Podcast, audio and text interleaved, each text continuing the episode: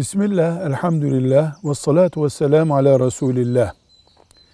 Ucuz mal ya da piyasa ifadesiyle piyasa malı üretmekte dinen bir sakınca var mı? Buradaki kasıt ucuz malla kastedilen şey mesela gıdada insan sağlığına zarar verecek, hijyenik problemi olan bir şey üretmekse bu pahalı da olsa zaten caiz değil.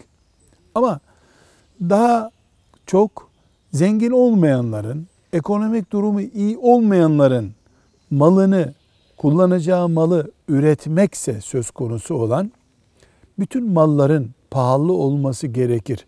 Her üretimin pahalı olması gerekir diye bir kural yoktur.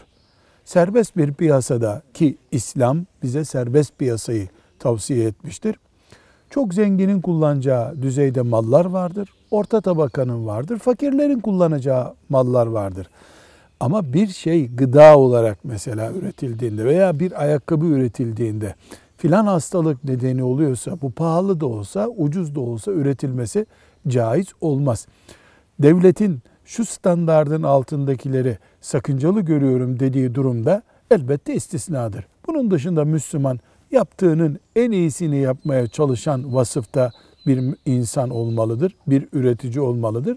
Bu da bizim fazilet tarafımızdır. Velhamdülillahi Rabbil Alemin.